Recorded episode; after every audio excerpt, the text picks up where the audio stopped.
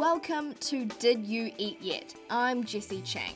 And I'm Grace Long. We're your hosts for this podcast. We believe every single person is created for a purpose. And the ethnicity, the characteristics, and the personality you have all works together for that purpose. So join us as we have honest conversations about what it means to be Asian between cultures through the lens of Jesus. To the last topic for our second season of Did You Eat Yet? Um, what a journey it's been. Mm, that's right. I have really enjoyed, yeah, I've really enjoyed all the different topics we've looked at and explored.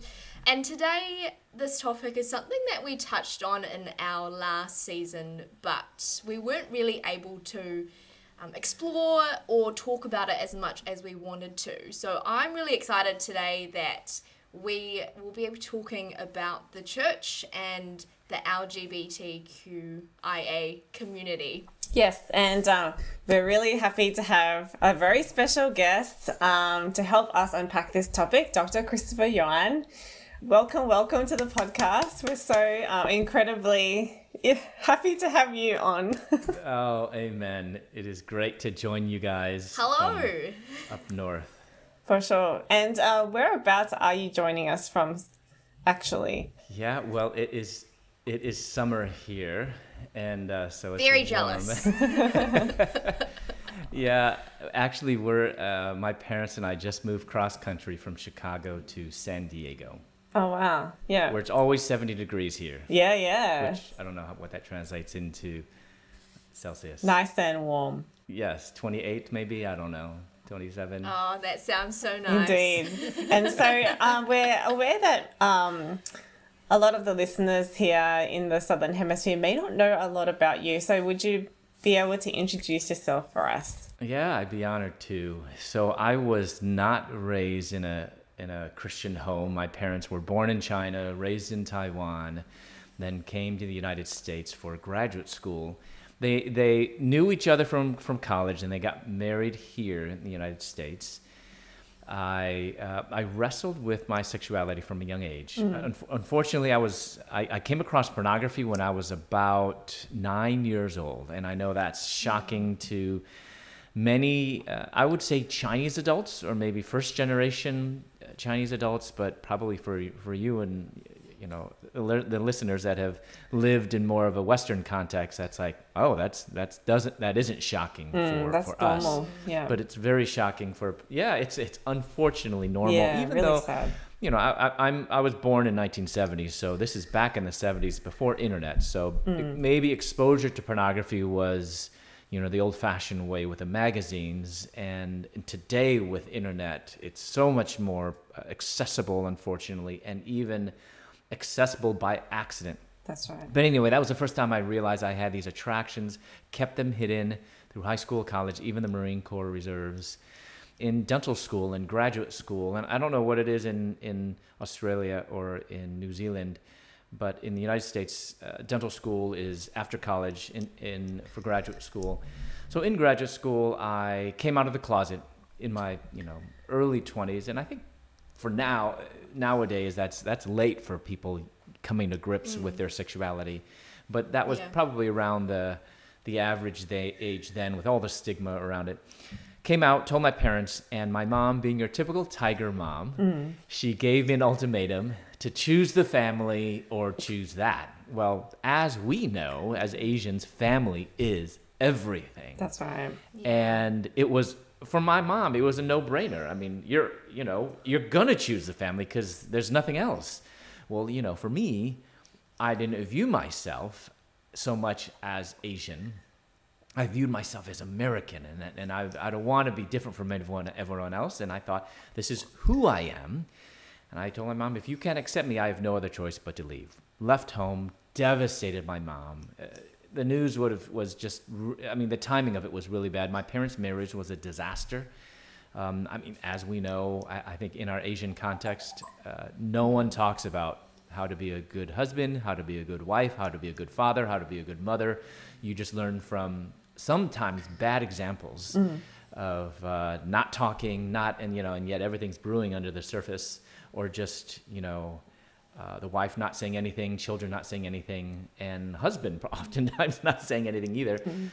But uh, I just grew up with with my parents having multiple times during the day just big arguments. And and so after when my parent my brother and I got older we're like just divorce. I mean just go your own way. Just be happy right? I mean isn't that what all life is about? Just be happy and uh, so they were about to get a divorce and you know as an asian mom with family being everything she was a failure and then i was kind of like her last ray of hope my my father was hopeless my older brother was hopeless he was doing his own thing and and then you know here i am kind of her in, in her mind her her her last hope and then I rejected her. That's, that's, of course, how she felt. I felt I got rejected. So she actually decided to end her life. Mm. Amazingly, uh, and, and she tells her side of the story uh, in, our, in our first book that we wrote together. And um, God miraculously, in just, it's just supernatural, just phenomenal ways, brought her to himself. And uh, within a few months, my father did as well. I wanted nothing to do with Christianity. I like, I thought you guys lost your minds. I mean, good for you, right? Not for me. I spent most of my free time in the gay clubs. Went from relationship to relationship, seeking intimacy and happiness, which I found temporarily, but it still left me feeling unfulfilled and unsatisfied. So I began experimenting with drugs, and um, and I always need to be really clear to tell people I'm just telling my story. I'm not telling everyone's story. I'm not saying all gay men do drugs or promiscuous. Mm. That is part of my story, but that's not everyone's story. So I began experimenting with drugs. I actually began selling drugs. Um, eventually, just a few months before receiving my doctorate, uh, or supposed to receive my doctorate, I was expelled from dental school. So my parents mm. flew from Chicago to Louisville, and I thought, oh, that's awesome, great. They're going to fight to keep me in school. I mean, isn't that what any good Chinese parent should do anyway? and to my surprise, as we were in the dean's office, my mom looked at the dean and said, it is not important that Christopher becomes a dentist. What's more important is that Christopher becomes a Christ follower it was totally countercultural, totally against her Asian Chinese mom nature to do that. But she knew as a totally new creature that that we cannot make education and career a god, an idol.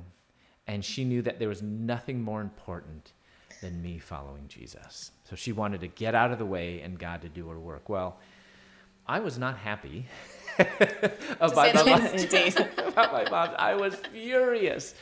So I moved further away from uh, Chicago. I was in Louisville, so I moved further south to Atlanta, Georgia, where I kept doing what I knew how to do best, which was have fun, live it up. And I became not just a uh, dealer, but a supplier. Uh, my parents came to visit me one time in Atlanta. I told them to get out, and, and they, they, they weren't preaching at me. They weren't telling me I was living in sin. I knew what they believed. But just the fact that God radically transformed their lives, that they radiated Christ, that was offensive to me. Totally mm. leave. And you know, we hear the narrative today Christian parents, parents who believe the Bible, cannot love their gay children, right? I mean, we have mm. movies, Boy Erased, all these uh, Hollywood, uh, these stories on YouTube, people coming out and Christian parents rejecting them. We hear that mm. narrative, and you and Christian parents need to actually shed that old ancient teaching to love their gay children. I had the exact opposite experience. My parents were not Christian, they rejected me. My parents then became followers of Christ, and they knew that they could do nothing other than to love their gay son as God loved them while they were still sinners. So told him to leave. My dad gave me his Bible, and I'm like, I don't want your Bible. I left it on my kitchen counter, walked out the door. As soon as they left, I took my dad's Bible and threw it in the trash. And it was so obvious I was just hopeless. But my parents committed not to focus upon hopelessness, but on the promises of God. And along with over a hundred prayer warriors from their church, from their Bible study fellowship group, they began to cry out to God for me. My mom began to, to pray a bold prayer God, do whatever it takes to bring this prodigal son to you. In her desperation, she fasted every Monday for seven years. Once fasted 39 days on my behalf. Yeah, that's amazing. She spent hours, hours every morning in her prayer closet, reading her Bible, crying out to God, interceding for me, for many others. And she knew that it was going to take nothing short of a miracle. And a miracle is exactly what God did. This miracle came with a bang on my door, opened up my door, and on my doorstep were 12 federal drug enforcement agents, Atlanta police, and two big German Shepherd dogs. They confiscated my money, my drugs, and I was charged with the equivalent of 9.1 tons of marijuana. With that amount, I was facing 10 years to life in federal prison. I'd started with a bright future among society's finest in academia, and I found myself in the ditch among society's despised in the Atlanta City Detention Center. So I tried calling home, dreading making that phone call, but my mother's first words were, Are you okay? No condemnation, no berating words, just words of unconditional love and grace. A few days after that, I was walking around the cell block, passed by this garbage can, and I'm like, This is my life. I've just destroyed my life. I was about to pass it by, but something on top of the trash caught my eye. Bent over, picked it up, and it was a Gideon's New Testament took it back to my cell, opened up the good book, and I'm like, and, and I wasn't thinking, oh, this is the answer. I just thought, I've got tons of time on my hands, and I better pass it somehow. But as you know, as your, as your listeners know, what we have in our Bibles is not just ink on paper, but what we have is the very breath of God and is living and powerful and sharper than any double edged sword, able to cut through the hardest of hearts, exposing my sin, my rebellion. It wasn't a pretty sight, and I thought things were going to get worse. A couple weeks later, I was called into the nurse's office, and the nurse brought me in, and she gave me the news that I was HIV positive. Mm. A few days after that, I was laying in my bunk, and I noticed someone had scribbled something on the metal bunk above me, and it read, If you're bored, read Jeremiah 29 11. For I know the plans that I have for you, declares the Lord plans to prosper you, not to harm you, plans to give you hope and a future. And God, you, it could have been any verse, but God used those words to tell me that if God could have a plan for Israel in rebellion, in exile, He could even have a plan for me. You know, honestly, Jesse, Grace, I had no clue where that plan was going to take, but He just gave me enough faith, and enough strength to get through that one day and the next and the next. So, like, my transformation was gradual. God was convicting me of my dependencies, obviously drugs, but within a few months, He delivered me from that addiction. God brought other idols to mind, and there was just this one thing that I felt like I just couldn't let go of, and it was my sexuality. Went to a chaplain, asked his, his opinion on this, and to my surprise, he's, he told me the Bible doesn't condemn homosexuality. Gave me a book explaining that view, and I'm like, great. I took that book in the hopes of finding biblical justification for homosexuality. I had that book in one hand and the Bible in the other, and from a human perspective, I had every reason in the world to accept what that book is claiming, to justify the way I had been living. But it was God's indwelling Holy Spirit that convicted me that those assertions were a clear distortion of God and His Word. I couldn't even finish that book, and I gave it back to the chaplain which meant. I turned to the Bible alone. And I went through every verse, every chapter, every page of scripture looking for justification. I want to find anything that might bless a monogamous same sex relationship, but I couldn't find any. So I was at this turning point either abandon God and His Word, live as a gay man, pursue a monogamous same sex relationship by allowing my attractions, and this is important, by allowing my sexual attractions to dictate not only who I was, but also how I lived or abandon pursuing a monogamous same sex relationship by freeing myself from my sexuality and live as a follower of Jesus Christ. My decision was clear and obvious. I followed Jesus. As the days, months of abstinence passed, I realized my sexuality should not be a core of who I am. I told myself before God loves me unconditionally. That's true, but I added God's truth and I said, He doesn't want me to change. But I realized that unconditional love is not the same thing as unconditional approval of my behavior. My identity should not be defined by my sexuality. My identity shouldn't be grounded in my desires. My identity is not gay. It's not ex gay. It's not even heterosexual for that matter. Mm. Because my identity as a child of the living God must be in Jesus Christ alone. Amen. God says, Be holy, for I am holy. You know, I thought I to become a Christian, I'd have to become a, a heterosexual. What, what does that mean? I need to be sexually attracted to women. And actually, I even thought the more sexually attracted I were to lots and lots of women, the more of a Christian man I would be. but I realized that, even if I had opposite sex, attract, opposite sex attractions, I would still need to flee temptation and resist sin. So heterosexuality, it's the right direction, but it's not specific. It's too general and broad and includes sinful behavior. And if you think about it, God never commands us be heterosexual for, for I am heterosexual. But neither did God say be homosexual for I'm homosexual. Instead, God says be holy for I am holy. And I knew so. Therefore, the opposite of homosexuality is not heterosexuality. That is not the goal. But the opposite of homosexuality is holiness. Mm. As a matter of fact, the opposite of every sin is holiness. I don't need to focus upon whether I'm struggling, whether I'm tempted, but I need to just, just focus upon living a life of holiness and living a life of purity. Because change is not the absence of temptations, but change is a spirit wrought ability to be holy, even in the midst of temptations. As I began to live this life of surrender and obedience, God revealed His plan for my life, and He called me to full time vocational ministry in prison, of all places. And I realized I needed to learn more about the Bible. So I called them collect to my parents, and I asked them to mail me an application to Moody Bible Institute. But they were silent on the other line because I think they both dropped their phones. they, so because at this point they didn't know you'd become Christian? They they knew a little bit, but you know, I mean, there's there's a tendency where you know, I mean, a lot of people say they're a Christian, but they're like, but mm. but where is he? You know, is he kind of believing the lie that this is who you are, that that you know God's okay with just whatever, or is you know is is it about a life uh, of a crucified life? You know, so mm. they just weren't really sure that.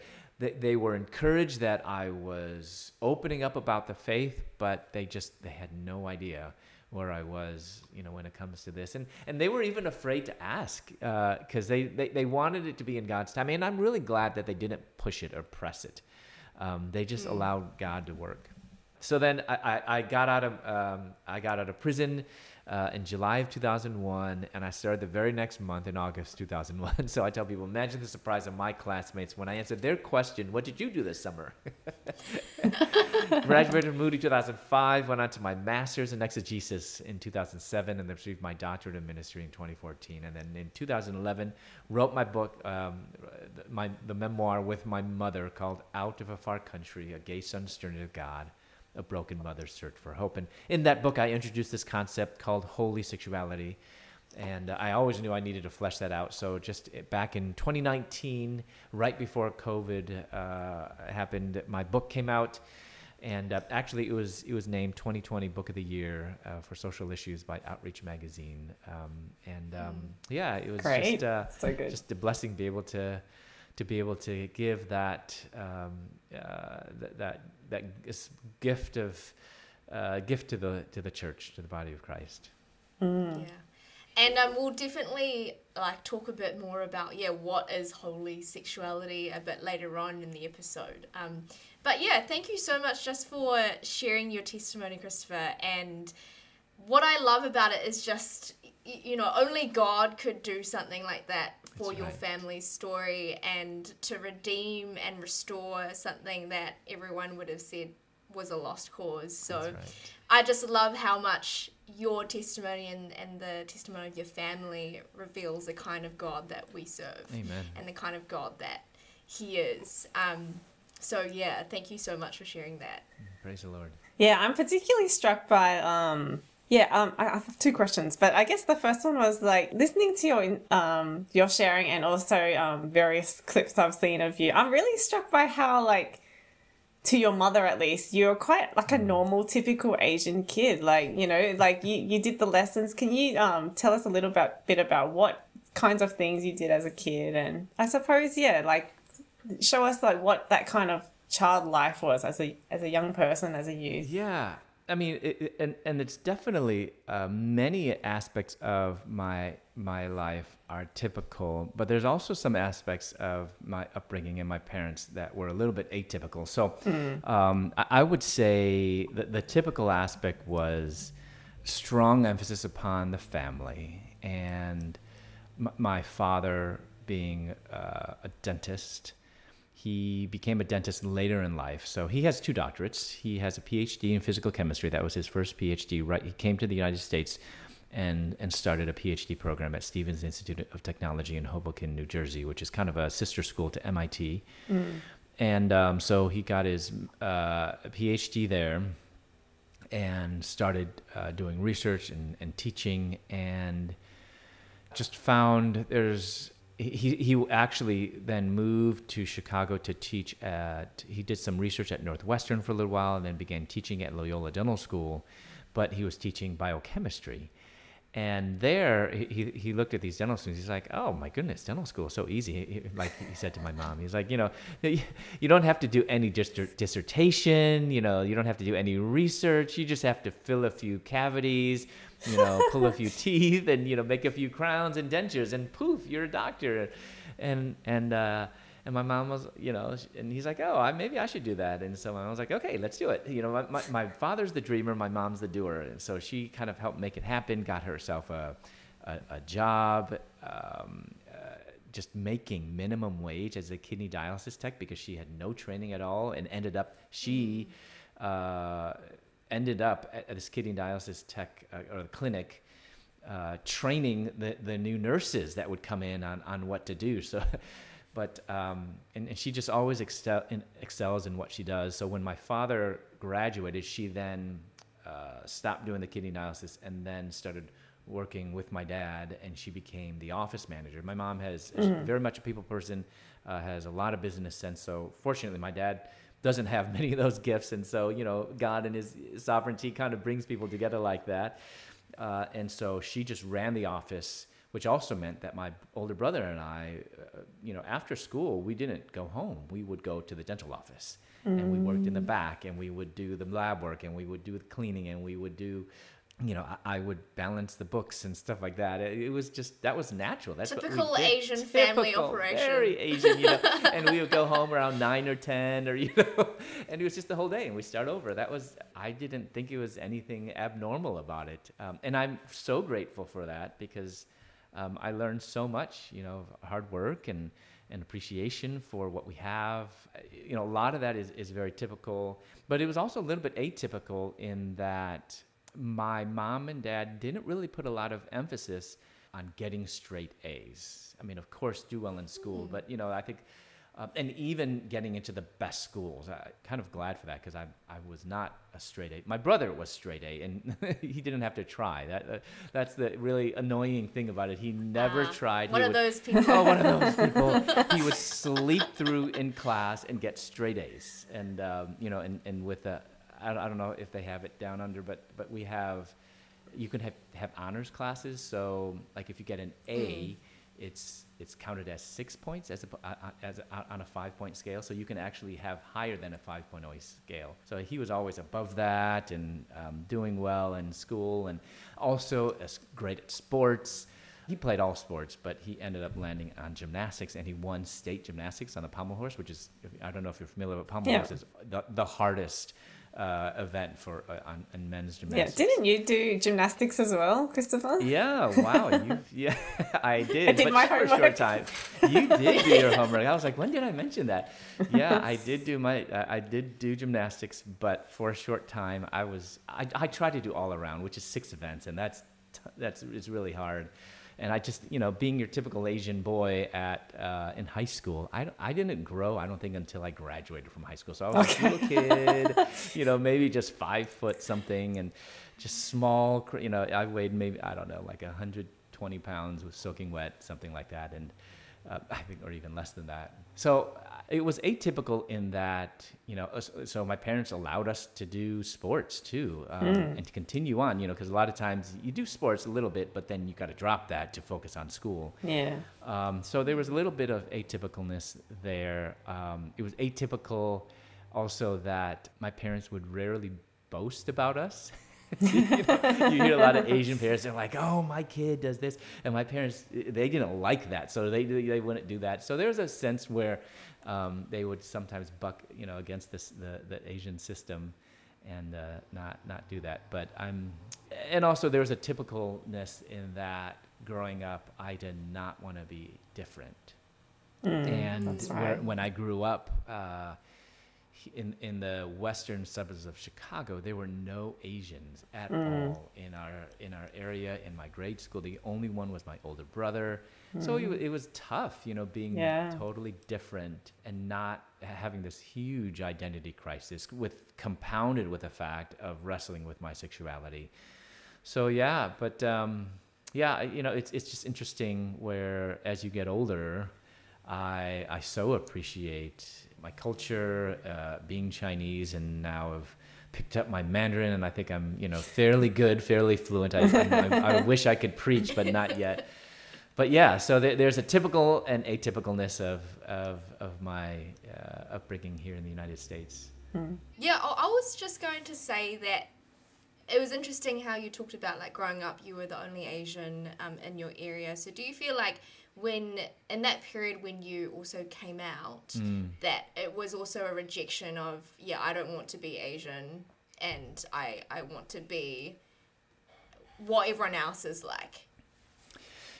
Definitely, and and there's especially in the young secular culture in the West, um, beauty looks a certain way, and certain certain cultures can be considered not necessarily pretty. Um, or maybe exotic, you know. Asian women are exotic, you know, and Right. um, Yeah.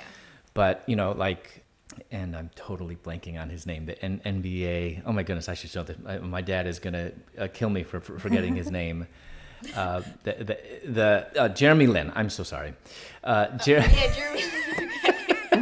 uh, you should take away my Asian card on that one. So Jeremy Lin, and he talks about it a lot of Asian women in the United States compared to Asian men. I mean, of course, there's stigma, but there's a sense of kind of exotic, you know, uh, with women. But you know, so there's a sense where maybe th- there can be that beauty for for Asian women, but for Asian men, it's there, there isn't that. And when you're in um, a young gay man, uh, early 20s, where a lot is emphasis upon youthfulness and, and looks and beauty, yeah, there was a huge sense where I stood out and people would see me as a fun guy, but, you know, not necessarily as, uh, you know, m- almost more kind of like as the uh, local clown. and I fit yeah. into that really well. But uh, yeah, so it, there, there is a sense where you you do stand um, do stand out, and and dealing with that, people you know th- there's there's a sense where people give you nicknames. My nickname was Connie. I don't know if you're familiar with Connie Chung, the um, a The very news reader. famous Yeah. Yes, th- that News in anchor, the 80s, yeah. she, news anchor. She was uh, very, very famous. And so we, you know, you get those nicknames and it just stuck. But um, yeah, so I, I, I, there was a sense of just wanting just to be, to fit in with, with everyone else. Uh, you know, and that's, I think, not just with, uh, you know, the gay community, but I would say with any, you know, in the secular community as well. So do you feel like that changed after you became a Christian in terms of relearning your cultural heritage and that kind of thing? Yeah, I mean, I, and I think uh, some of that also comes with uh, maybe maturity um, and not only just being older, but also maturing in Christ. Uh, but but seeing how what diversity looks like uh, in the church, that um, it's not, it's really, it's unity. We're one in Christ my parents came to faith through friends who were not Chinese, not Asian. So actually, they were discipled by English speakers. Their uh, mother tongue, Christian mother tongue, if you can put it that way, is actually English. So their prayer language is English. They don't almost, uh, they feel a little little awkward. Of course, they can still pray in, in Chinese, but they- they feel a little awkward praying in Chinese and feel more comfortable praying in English, albeit being a little bit broken English. But that's just the way that that they, that's what they know. They they read the Bible in English. Um, they don't really know the names of the books of the Bible in in Chinese.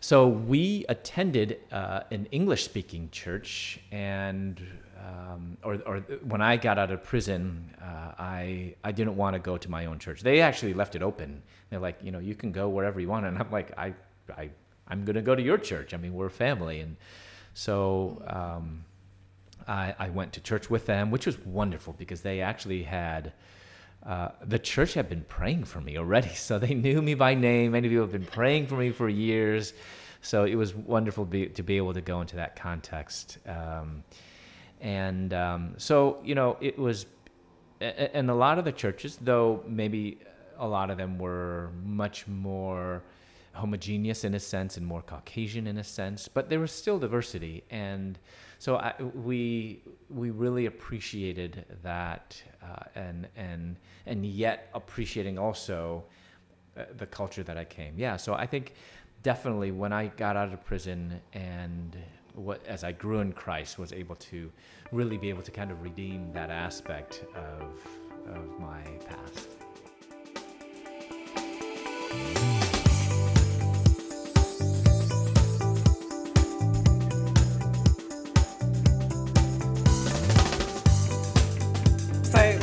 Halftime. So halftime, we basically have this thing called controversial opinion, which is like a a light-hearted thing where I'll say like a statement that's meant to be controversial, and we will discuss. Yeah. So today's okay. controversial opinion is westernized Chinese food is actually pretty good. Uh, wait, wait, wait, wait, wait. What example, please? Well, okay. Example. So when I was growing up, like you know i wouldn't order it because i thought oh you know it's it's not authentic or something. But um recent with the last couple of years like our local hong kong cafe has been offering on um sweet and sour pork on its um with rice on its lunch menu and my friend ordered it and i thought that actually kind of looks good and i'm kind of craving a bit of pineapple at the moment so i ordered it the next time and i'm like this is actually pretty good like i might order it again and then you know like the other day I had lemon chicken as well. And, you know, I think the key is you have to have it fresh, right? People often order it as takeaway, and when it comes, it's like soggy, like doesn't taste good. But when you have fresh sweet and sour pork, it's actually really nice, I have to say. Like, and you know, I think it's its own cuisine, right? Sure, you can't maybe you can't compare it to authentic Chinese cuisine, but I have to say, like, that's my case. It's actually pretty good. I don't know what you guys think in America as well. You have your orange chicken, I guess, or Panda Express, or you know. Yeah, well, I mean, uh, if if you maybe couch it in as its own cuisine, then then I I can maybe see that, and you know, it's quick. It's maybe, uh, yeah, but I, I I'm you know just just the other day we we went and um, with some Americans, and yeah, I had to explain Chinese food. You know, for one, China's big, and That's so right. we have different regions, and most of the time, what we what we eat in most of the Chinese restaurants is maybe more southern China cuisine, Can- Cantonese mm. style, and there's mm-hmm. just lots of diversity. Northern, Shanghainese, Sichuan, and uh, so yeah, I would say uh, if its own cuisine, maybe. Uh, even though, like, because I don't know, again, I'm sure our, our, our, our, restaurants are very different, but, you know, we have like places like Panda Express, those places, and, and I just find they're just super high in sodium. And I yes. don't like all that sodium and all of that MSG, that, that kills, you know, that gives me headache, you know, for a day. But, um, but I, I definitely, if I'm going to, and I don't eat out that much because uh, I, I, with all the traveling, uh, we eat out on the road tons. So my mm, mom just loves yeah. to just cook healthy at home. But I love if I were to choose any, you know, it would be Shanghainese, which is kind of light, xiaolongbao, and mm, um, yes. I don't know all the. It's, it's, more light type of stuff, but th- those are the things that I would say. But I would tend to say I'm not a huge fan of the Americanized Chinese. That's why I always have to tell people like that's not even you can't find kung pao chicken in China. That's right. That's right. Jesse. Yeah, I'm gonna say I'm not convinced. You know? what? I mean, I guess I guess maybe some dishes are like okay, but you can't beat authentic Chinese. Well, that is true. Like I do, Taiwanese. I am very partial to Cantonese, mm, Hong mm. Kong. You know, that's that's my. You know, it's very fresh. Like there's a lot of seafood. Um, you can taste the the Mm-hmm. flavor the flavor of the ingredient, which I love. But you know, I think you know, westernized Chinese food can can be appreciated as its own thing. I think. Yes, I do agree. And a, and actually, a lot of the times it's probably like, you know, it doesn't take as long to cook. You know, if you're doing it yourself. Yeah, for sure. And well. I liked when I was in uh, Honolulu. You know, I was like. Hey, at Panda Express, I get a fortune cookie. That's kind of nice. they actually kind of taste all right. It's kind of fun too. Anyways, Yes, different cuisine. yeah, it's the western region of pseudo China. Chinese.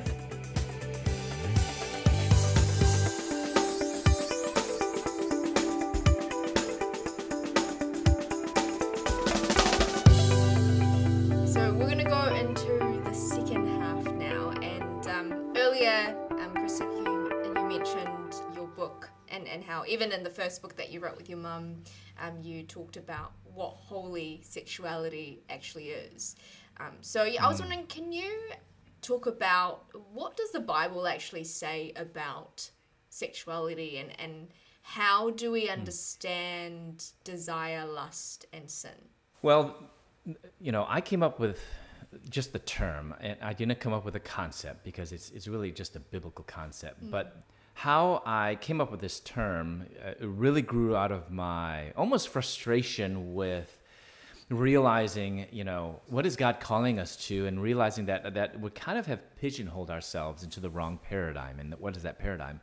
It's the heterosexual, bisexual, homosexual framework because we think, well, okay, how do we think about sexuality? Well, either you're homosexual, heterosexual, bisexual, or you know, gay, straight, bi, and um, or on this spectrum. And I realized that, okay, if if same-sex relationships are not blessed by God, the desires are not, and the temptations, well, they can certainly lead to sin, but they're not sinful be- sinful behavior by themselves. And so, if those aren't part of, you know, those are rooted, rooted in our sin nature, um, is then heterosexuality the goal? So I was like, well, let's look at scripture. Open up God's word, and I realized, man, actually, the Bible condemns a lot of heterosexual sin. So we can't gen- then just say heterosexuality is how you're supposed to be. Um, you know, in, in, in light of, you know, God's, uh, that is like God's standard. Because I could be sleeping around with a bunch of women, and that's considered heterosexual. I could be a married man cheating on my wife with another woman. That's considered heterosexual. I could be an unmarried guy living with my girlfriend, even we even have a few children together, and that's also considered heterosexual. All three scenarios are mm-hmm. sinful. So God would never use a category that includes sinful behavior. So, and, and plus, these terms heterosexual, homosexual, bisexual, gay, bi, straight unfortunately confuse and conflate our attractions, our behaviors with personhood. That that's who we are. And I thought that in itself is enough for me to be very skeptical of it. And I thought, well, what other options do we have? Well, is there a biblical category? And I thought, well, let's read through this, the whole Bible. What is it that God calls it to, calls us to when it comes to sexuality? Two paths. That's it. When you are single, be sexually abstinent. When you are married, and when I say marriage, I'm just using the definition that Jesus used, Matthew 19, Mark chapter 10, the definition from Genesis all the way to Revelation, it's between a man and a woman. When, when, you, when you are married, be faithful to your spouse of the opposite sex. So, quite simply, I called this holy sexuality, two paths, either chastity and singleness or faithfulness in marriage.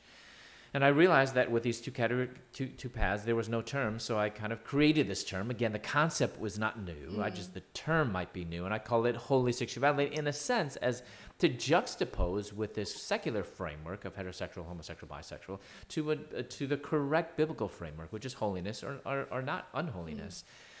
So, holy sexuality, chastity, and singleness, or faithfulness in marriage. And, this is where um, this term birthed out of, uh, recognizing we needed to, I, I, I thought we needed to have a name for what we have, uh, you know, and, and that's nothing new. I mean, we've been naming things, concepts in the Bible that didn't have a name for a long time. As a matter of fact, in the Hebrew Bible, there is no word for sex.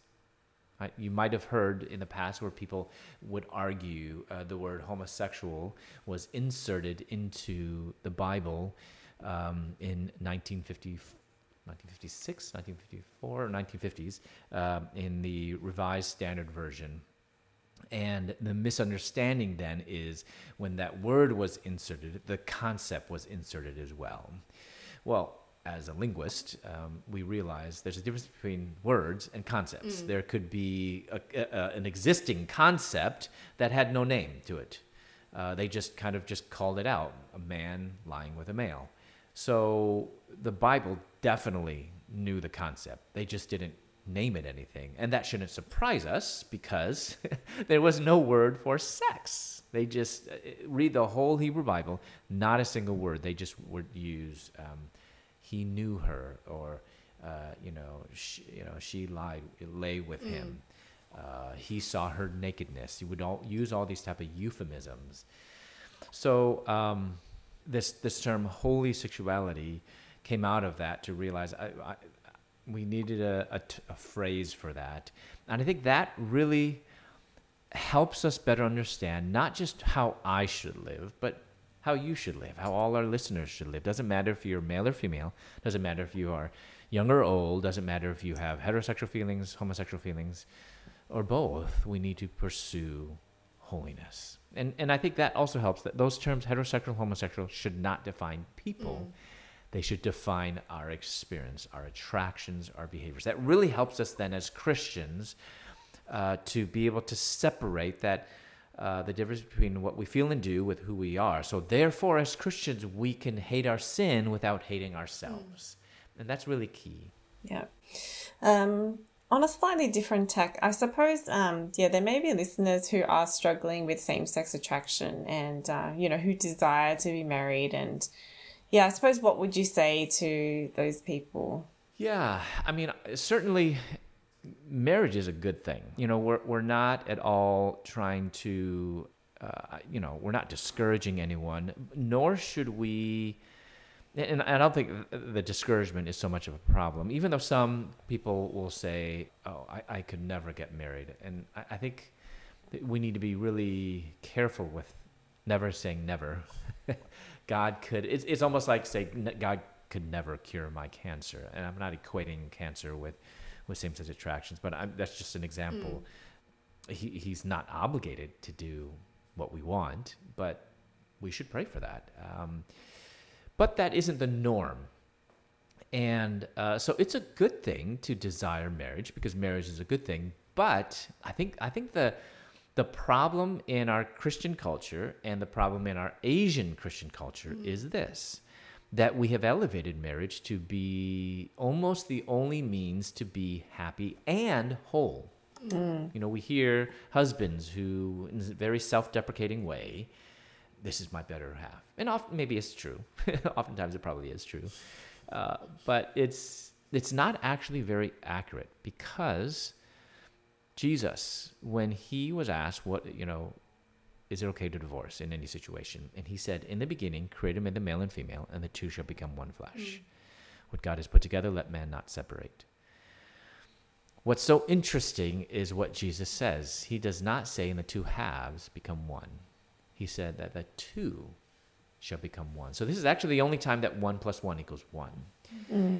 So it is not another person that makes us whole. It is Christ who makes us whole. And what I tell my right. students at Moody Bible Institute, it's such a part of our culture. It's it's not it's not very healthy. Um, I tell my students before you become one, be whole. Marriage does not So make you whole. Christ makes us whole. And, and you probably have seen this in your friends, you know, b- that are seeking marriage so much to make them whole, to make them happy, make them content. And so what happens though when, when people like that get married, it's they don't become one, they don't become whole. They become a codependent mess. Yeah. and it's Yeah. not healthy. And so we, we really need to um, help people to see yes, desiring marriage is a good thing, but don't make that your idol. Uh, hold that open with an uh, hold that with, with an open hand. Allow God to guide us. To believe in the sovereignty of God that He knows what's best for us now. Uh, but it's it's it's kind of living as as a redeemed single individual, uh, hoping for myself. I'm I'm single. I'm 50 years old, and I don't ever want to say, "Oh God, I can never get married." Um, I'm open to getting married. Someone even asked me uh, the other day. It was one of my parents' friends, of course. You know. Very, they're always very invested in their friends' kids' lives. I know, I know. Yeah, but but they so they kind of knew some of my teachings. So they didn't want to say, "Oh, you know, are you gonna get married?" But you know, I think one asked like, "Are you ready?" And I'm like, "Ready." Um, I like I didn't know what that meant. I mean, because I, I think when you say that, "Are you ready or not?"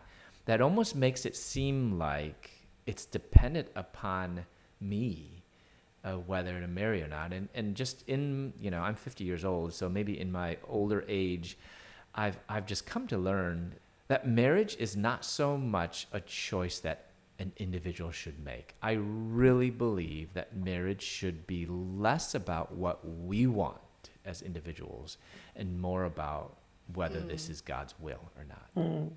You know, I know so many people that are like, oh, this is, oh, she's a godly young woman, and this is a godly young man. Oh my goodness, they should marry, right?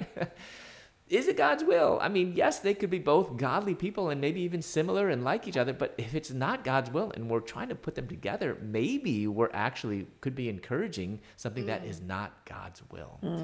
Um, so I, I think it's it's thinking marriage in that way, and, and so my answer was, I'm open. I'm open because I want it to be God. I want it to be His will. I want it to be, if there's going to be any matchmaker, I want it to be the Holy Spirit. Um, so yeah, so that's I, I would say allow God uh, to be your all in all, and to focus. Yeah, have that hope. You know, that's a good thing to to, to desire and hope for, but um, make be whole in Christ first. I- think the best concept for intimacy that, that the New Testament communicates to us is actually not marriage. Well, I mean, we all know 1 Corinthians 13 really well. Love is patient, love is kind, etc. And we hear that, I've heard that many, many times in Christian weddings. But you know what's so interesting? When Paul wrote that, he was not writing that intended for mm. husband and wife. Certainly, that can be applied in that way. However, Paul's primary audience for listening to that was the church. How are you and I, as my sister in the Lord, how, how am I supposed to love you? How are you to, me, to love me as a brother in the Lord?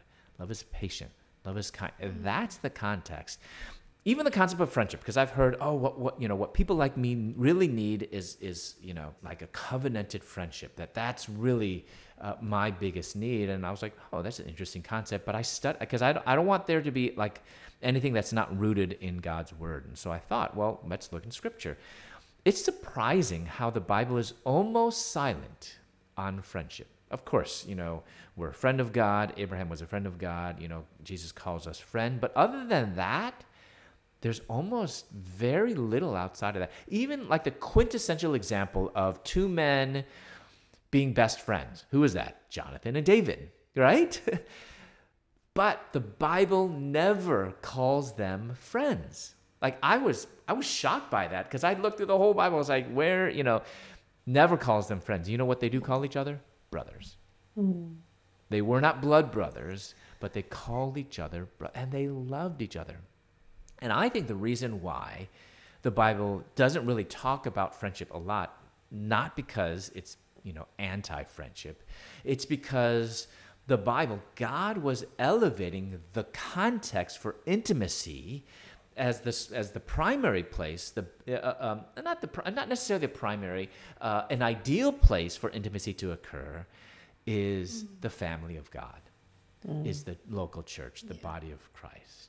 So that means that we need to improve on that. So that means for people who are single and not married, you know, as you were asking, Grace, you know, that we we need to as single people, you know, we don't often feel like we fit in, and that I think then the onus is on people who are married to be able to have their homes open. My, my really good friend Rosaria Butterfield, she wrote a book called The Gospel Comes with a House Key. Phenomenal book. It'll really challenge you on your understanding of how to do hospitality because that's how she came to Christ. She was a lesbian, atheist, hated Christians.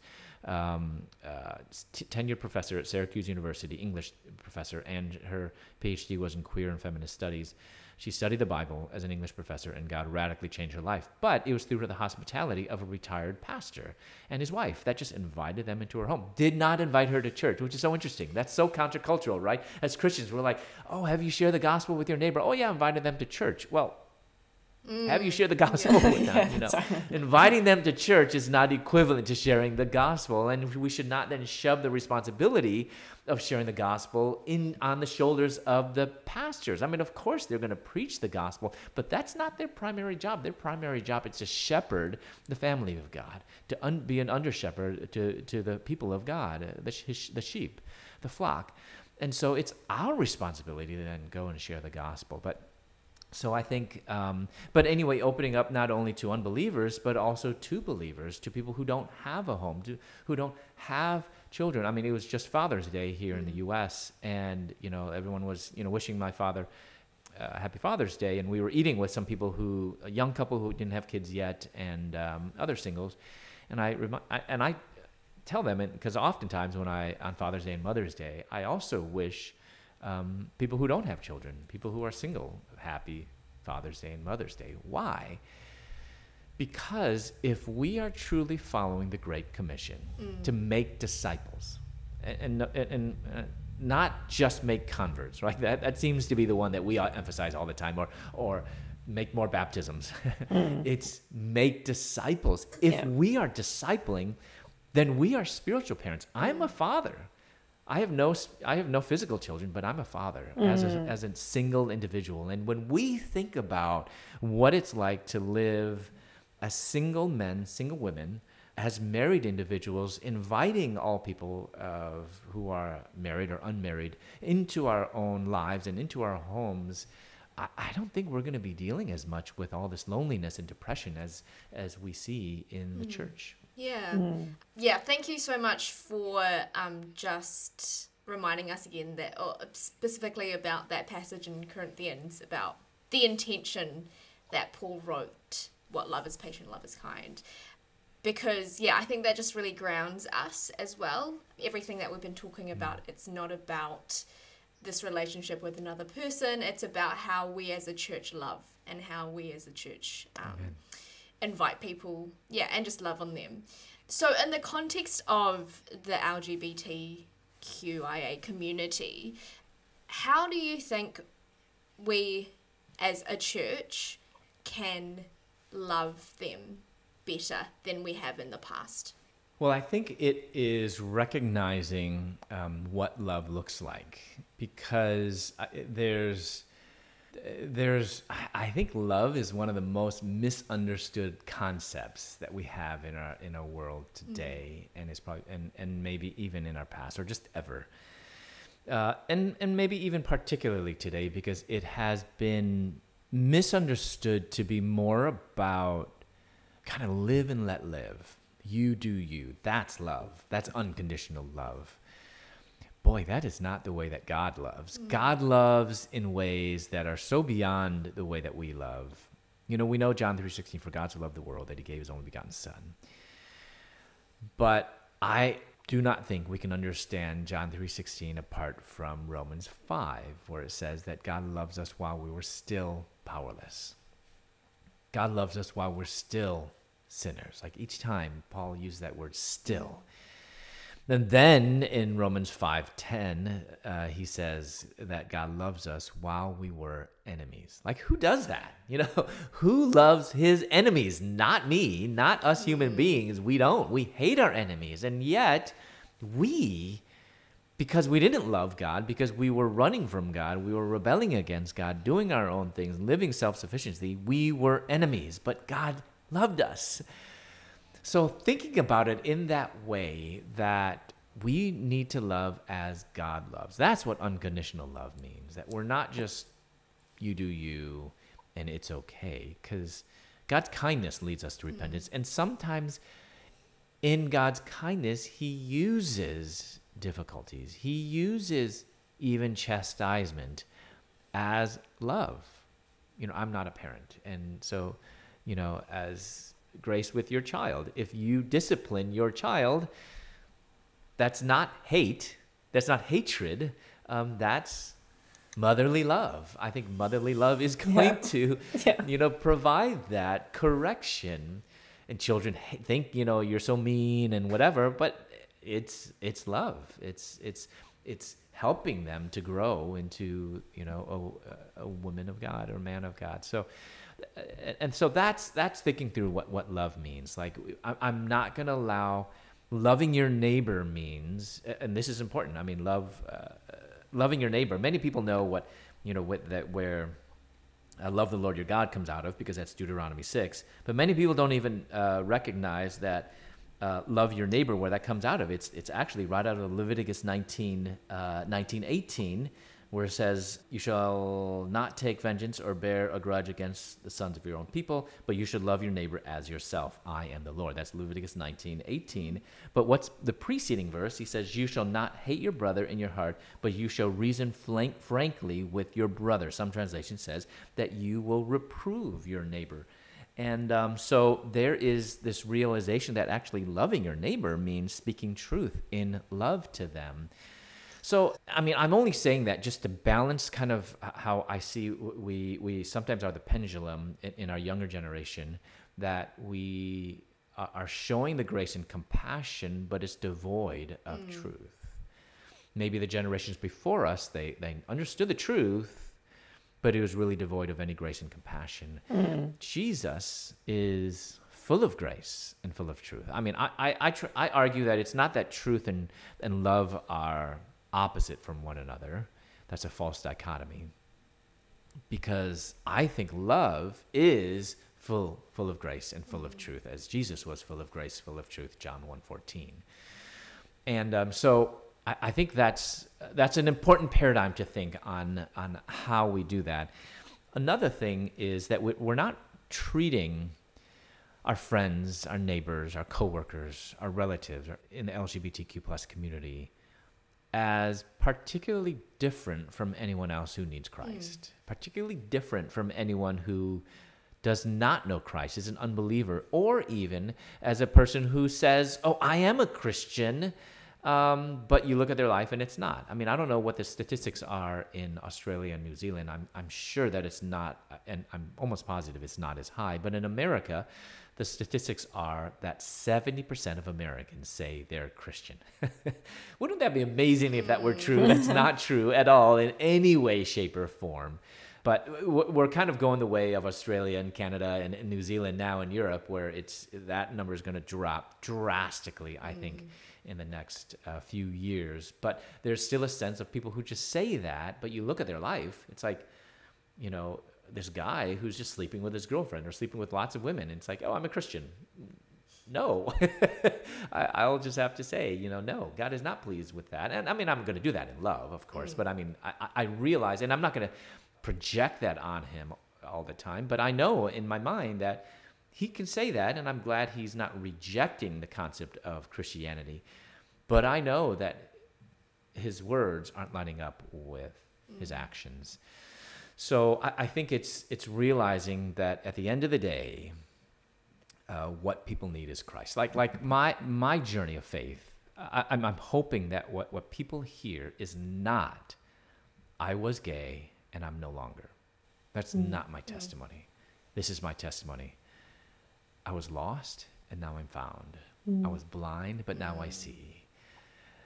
I did not believe, and now I believe as Christ as my true Lord and Savior. That's my testimony, and that's the same testimony that I want that we want for others. And and this is a hard paradigm for for Asian parents often to get, who have children who are wayward, who have children who I've identified as gay or lesbian. Where they say, you know, they, they make that, or even transgender. Oh, you know, my child is, is going through the surgery, and I don't want them to go through this or whatever. And and I need to remind them, the surgery is not of utmost importance. Hmm. Your child having a same, you know, getting uh, married to their same-sex partner is not the utmost hmm. problem. Yeah. The problem is unbelief. That was my biggest sin. my hmm. biggest sin that's was so not important. being in same-sex relationships. My biggest sin was unbelief. And so keeping that in mind helps us in our conversations on how to love well those in the LGBT com- community. What do they need most? They need Christ. They need to hear the gospel, but how do they hear the gospel? What's the best way to do that? We need to live the gospel as we communicate it. It, it can't be uh, disconnected with that. Uh, they need to see what it means a gospel centered life that reflects the glory of Christ. It's, it's nothing new. I mean, I, I feel like I'm not really sharing anything really new, but it's just a reminder that it's, it's no different than I would share um, and, and build a relationship with my neighbor who's you know unbelieving. I mean we're surrounded by them in, in our communities everywhere we look. You know our neighbors the majority of them do not know christ. And so how are we going to share christ? Not that much different. Mm-hmm. um, and of course it, they our lgbt friends will probably then once they find out we're a christian will probably center the question on on a on an ethical uh, you know conversation yeah. you know is this sin or not but I, I i remind people that we don't have to answer every question. Look at Jesus. Jesus was asked many, many questions in the Gospels, and he didn't answer most of them. He, he was silent one time. He uh, would often answer a question with a question. He would sometimes yeah, he would. give a response. Yeah, right. He would sometimes give a response, but it was it was an answer, but it wasn't to their question. It was just to the more important question. So in, in the same way, when people ask, you know, try to get on the morality uh, conversation, I know that morality will never save anyone. And though it is a good question, it's not the most important question. It's not one that will lead them to Christ. So I want to bring the conversation around to uh, questions that can lead to salvation. For example, I, I, sometimes suggest if someone asks you, Do you think this is sin? I would say, Well, I know you don't even believe in God.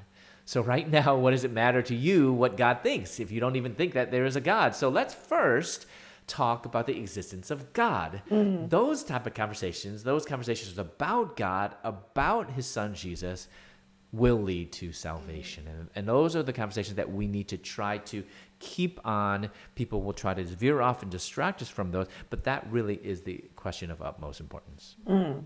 That's so helpful. So uh, let's talk about church, and you know, everyone's been talking about this idea of you know creating safe spaces and that kind of thing, and mm. I'm just yeah wondering how do we how are we able to cultivate like a welcoming, hospitable atmosphere, um, and love people well while at the same time you know being clear and firm about what we believe in how God has defined sexuality. Certainly, you know, there is a lot of conversation on creating safe spaces, and especially in the United States on, on these secular university campuses, um, which unfortunately ends up being you know safe for everyone except for Christians. and um, but but I think it's it's it's an interesting point. But at the end of the day, I really believe that it should be the body of Christ that is the safest place in the whole world. Mm. And so the challenge for us is, am I safe? Right? The church is not a building it's the people. And so, are we, as followers of Christ, a safe place where people can be open about any struggles that they might have, any doubts that they might have, uh, to be able to express that? Uh, so, I, I, think that that's really key. That that we can be. Um, that we need to be, and I think there's there's a bit of work for us to to be that place where you know we can talk about sex mm. you know, mm. in in our asian cultures we don't talk about sex a lot you know we don't often even love is not talked about much. Asian parents yeah know, even don't, don't, often say i love you. You know what i me in chinese is makes you little feel weird because love in chinese has has almost more a romantic almost kind of a exclusive you know sometimes erotic or at least a, a romantic sense. And so when when when that's said to someone that, and and that's not someone that you know you have you're supposed to have romantic that that feels weird.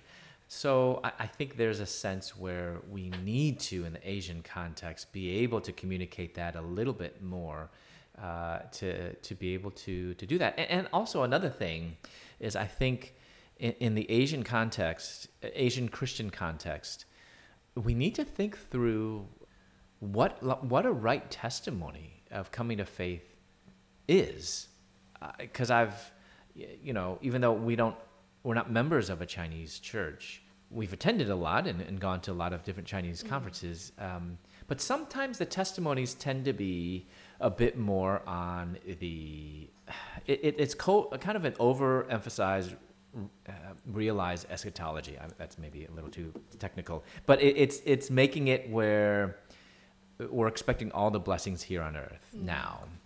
Uh, in other words, uh, a testimony would be uh, my mother was about to die. Um, you know, I was not a Christian. My mom was not a Christian. My mother was about to die. Someone came and they prayed for her to be healed, and she didn't die, and I became a Christian. And then that's like the end of the story, and it's yeah. like, you know, okay, amen, that God worked. But where's the call to repentance? Where's the call that, you know, I need God. He is my savior, not just my healer. And so we, we need more of examples of a sinner confessing their sin and of true fruit of repentance. I think that's a healthy church. And when we see that more, and we're, we don't need to celebrate sin because that's, that's sometimes the, the balance that I have as a speaker as I talk about my past. I do not want to glorify my past, but I want to glorify mm. the Lord. And so, I, I, but I need to talk about that to say I'm a sinner and we're all sinners. And god that's the message of the gospel that that we were in bondage. What does redemption even mean? Redemption in the in the old testament and the new testament is about buying someone out of slavery. So that means every one of us were slaves to the world to our flesh then jesus bought us out of slavery but not just that we're just now people but now we're all actually should live as slaves mm. to christ now that we have a good lord to serve and that he abundantly blesses us and even calls us sons and daughters. I mean, how amazing is that? You know, we were not sons and daughters, and now he, we're grafted in and we're now called um, amazingly children of God.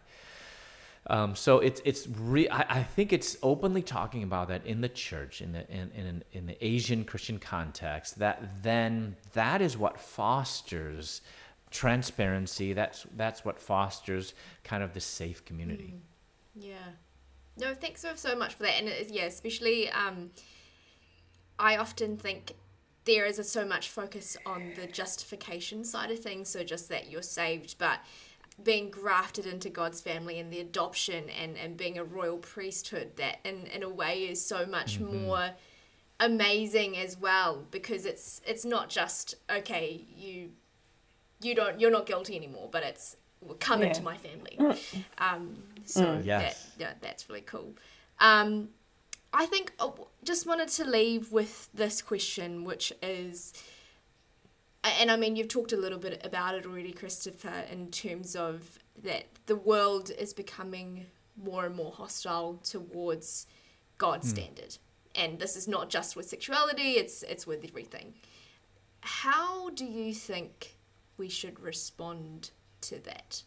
Um, especially when you know that as soon as you say, yeah, I, I believe that marriage is between a man and a woman, that there will be so many people who jump right away and, and almost pile on onto onto yeah or just cut you yeah. off like bridge bridge right. is gone yeah how do we respond to yeah. that well I, I think it is trying to put ourselves in their shoes, not at all to agree with their perspective, but to see that what people are, are really sincerely trying to do is is do good.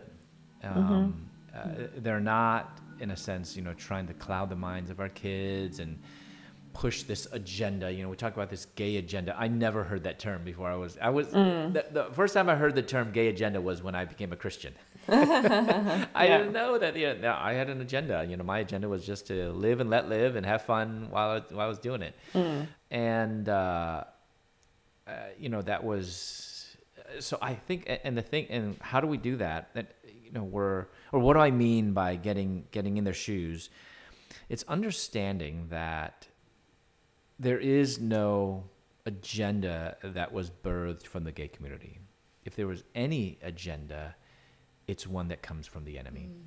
Mm. mm. And he has been deceiving people because I was deceived. And my hope is that people would have their the blinders removed, as God removed my blinders. And, and my hope is that we would actually uh, have compassion and it would really break our hearts. That's, Yes. that's my hope is that as, as frustrated, and honestly, I, I'm, I, I, I have to practice what I preach because it is so easy to see what's going on in our government or in, on the news. This is Pride Month in, in the US, and mm. every single company is, you know, changing their logos to the uh, logo with now it has the rainbow flag mm. on it. And it's very easy to get upset and frustrated. And there's a sense, there's a holy righteousness where we should. Mm. But it's this balance. Again, look at God. I mean, who could be he's he's a God of just and a God of wrath, but he loves us while we were enemies. Like hmm. again, who does that? So it's this balance of because I don't think we need to ever be reminded to be frustrated or upset about what we see in the world. We don't need to I don't need to remind us of that. What we do need to be reminded of is be broken. You know, I- taught at Moody Bible Institute for 12 years, and the founder of our school, his, his name is Dwight Lyman Moody. Um, he before there was Billy Graham, there was D.L. Moody, and he was a simple man. He could he he didn't graduate from high school. He had horrible English, and people made fun of him because he had horrible English, broken English. But God used them. Isn't that so amazing? I mean, simple, simple, not a smart guy, and he uh, spread the gospel in the United States and in England, and um, he preached the gospel to hundreds and hundreds of thousands, thousands of people. But people uh, often would say about Moody that he was the only one that could preach on hell, and the reason was because he did it with tears. When we talk about the holiness of God, when we talk about even you know, morality or whatever it is, are we doing it with the right heart? Are we doing it with um, the right intent? And are we broken ourselves, realizing that it's but by the grace of God go I, that I'm, you know, I'm really no different than this person who is pagan and and uh, an enemy of God, an enemy of Christianity, and, and spitting in my face, but he's created in the image of God and he needs to know Christ. And so I think it's it's it's constantly reminding each other and reminding ourselves um, that we need to hopefully view the world. I mean, Jesus wept, you know, as he looked at Jerusalem that was so far from God, maybe doing all the right things, but far from God. And Jesus wept. And so I think we just need to, uh, there's a holy righteousness, but also just weep um, and be burdened that there's one answer, and it is Jesus. And, and there's just one solution, and it's the gospel. And so we just need to recommit, I think, as we see the onslaught, as we see things going south, you know, maybe for you guys that would be going north. Um, we need to, we need to just recommit ourselves to the beauty of the gospel. Thank you so much for that. Yeah, pointing us back to Christ. I think um, what you've said is so so helpful for you know a lot of our listeners who you know from an Asian heritage and combining that with faith and sexuality. That's yeah something that we very have very little. That intersection is very difficult to have.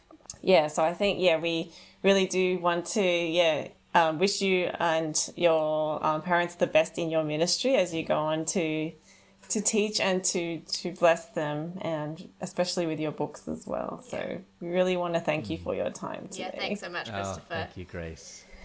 Thanks, Jesse, for having me. We hope you've enjoyed season two of Did You Eat Yet as much as we've enjoyed making it.